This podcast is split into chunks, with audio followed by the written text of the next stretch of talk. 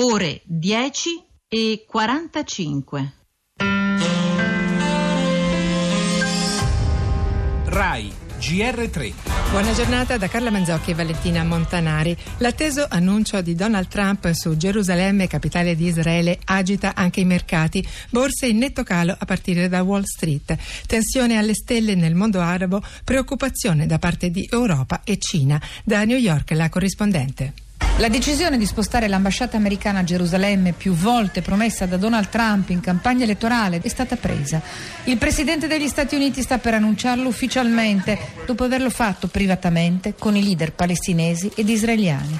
La prima immediata conseguenza è il riposizionamento dei battaglioni di stanza in Medio Oriente e in altre regioni a maggioranza musulmana, dove le sedi diplomatiche americane dovranno essere eccezionalmente protette. L'allarme è stato lanciato dal Dipartimento di Stato che avrebbe consigliato consigliato inascoltato una linea di maggior prudenza alla Casa Bianca, perché per il mondo arabo e musulmano Gerusalemme è la linea rossa, ha spiegato il presidente turco Erdogan. Riconoscere la città rivendicata anche dai palestinesi come capitale di Israele significa mettersi dalla parte sbagliata della storia, rischiando, aggiunto il portavoce dell'autorità palestinese da Ramallah, la fine di ogni speranza di pace e la ripresa delle violenze.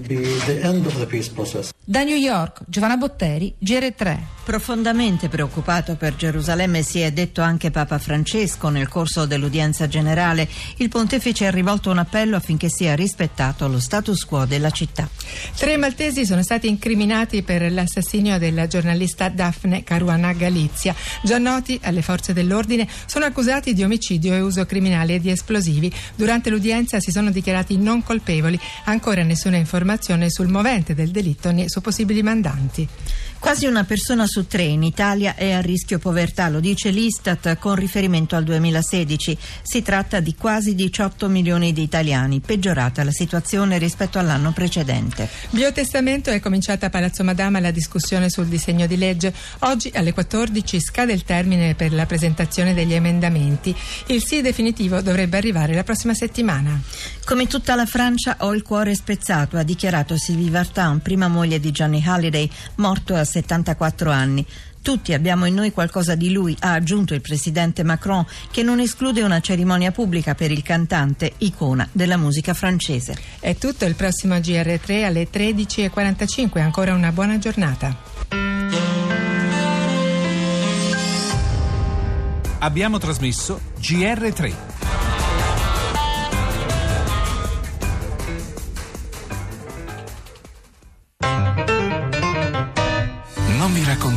Solite storie. GD Dorigo è una realtà fatta di grande prestigio ed esperienza. Noi produciamo porte che arredano ogni tipo di ambiente. gddorigo.com La storia della porta italiana. Onda Verde.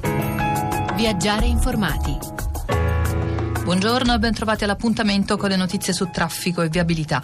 Per un aggiornamento da nord a sud partiamo dalla 4, la Milano-Brescia, dove sono segnalate code per un incidente tra Brescia Oves e Ospedaletto in direzione di Milano. Sulla tangenziale nord di Milano code per traffico intenso tra Monza Sant'Alessandro e lo svincolo del lago di Como in direzione Milano-Meda. E sulla tangenziale ovest di Milano code a tratti per traffico intenso tra la 4 e la Vigevanese Vecchia in direzione della 1. In A1, ma nel tratto Milano-Bologna, code sono segnalate a Modena Nord, in uscita per chi proviene da Milano. Andiamo in A7, la Milano-Genova, 5 km di coda per un incidente tra Genova e Genova-Bolzaneto in direzione di Milano.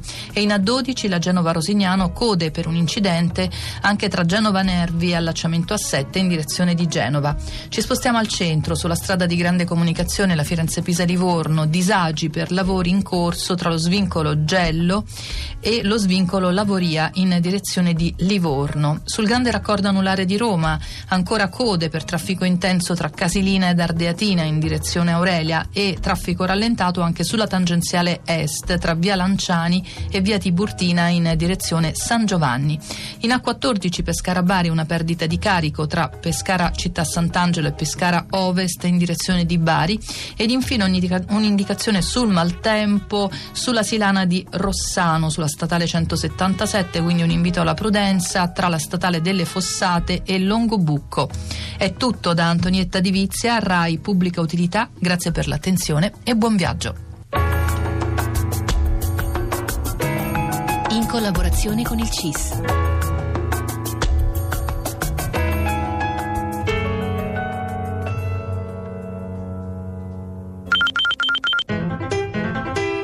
In Italia c'è una nuova opportunità per le famiglie in povertà, un reddito di inclusione, il REI. I nuclei familiari possono rivolgersi ai comuni ed entrare in contatto con un team di esperti. Insieme valutano le necessità e stringono un vero e proprio patto. Il REI garantisce un sostegno economico. Le famiglie si impegnano nella ricerca del lavoro, nello studio, nella cura della salute. Informati subito presso il tuo comune. REI, molto più di un reddito. È un'iniziativa del Ministero del Lavoro e delle Politiche Sociali, Presidenza del Consiglio dei Ministri. Tutta la città ne parla. Consegnerete la città? Prima di perderla, la farò divorare dalle fiamme. I vostri luoghi sacri, i nostri. Ogni cosa di Gerusalemme che conduce l'uomo alla pazzia. Mi domando se non sarebbe meglio che lo faceste. La distruggerete? Ogni pietra e ogni cavaliere cristiano che ucciderete si porterà con sé dieci saraceni. Qui distruggerete il vostro esercito senza crearne più un altro. Giuro su Dio che la presa di questa città sarà la fine vostra. La vostra città è piena di donne e bambini. Se il mio esercito morirà, morirà anche la vostra città. Offrite un accordo, io non lo chiedo. Concederò a ogni anima un salvacondotto per le terre cristiane. A ogni anima. Le donne, i bambini, i vecchi e tutti i vostri cavalieri e soldati e la vostra regina. A nessuno sarà fatto del male. Giuro su Dio. I cristiani massacrarono tutti i musulmani quando presero la città. Io non sono quegli uomini. Io sono Salah ad-Din. Salah ad-Din. Allora a queste condizioni consegno Gerusalemme. Salamu alaikum. E la pace sia con voi.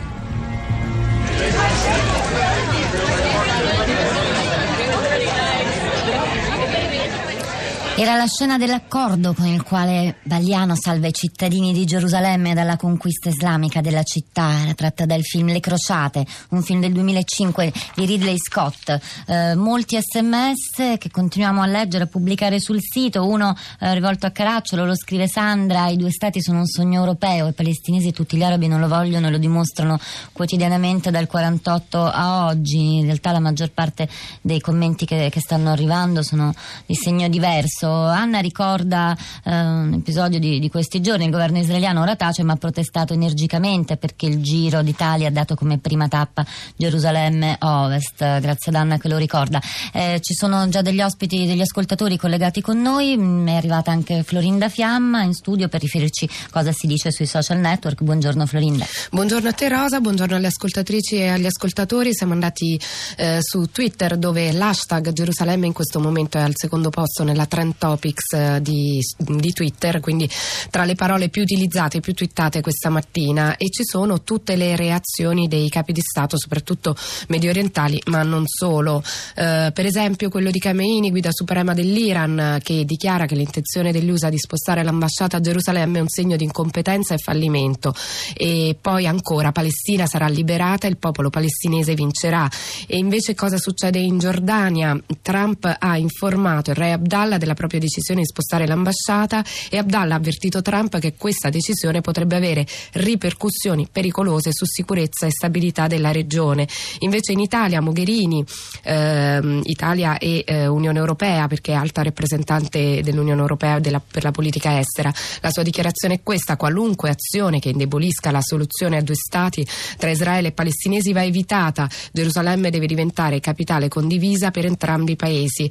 E poi ehm, vi leggo, eh, andando, siamo andati sul profilo eh, Twitter del quotidiano Il Manifesto, eh, che twitta la sua prima pagina con il titolone La Miccia e poi conclude: Iniziano le giornate della collera dei palestinesi, oggi la prima.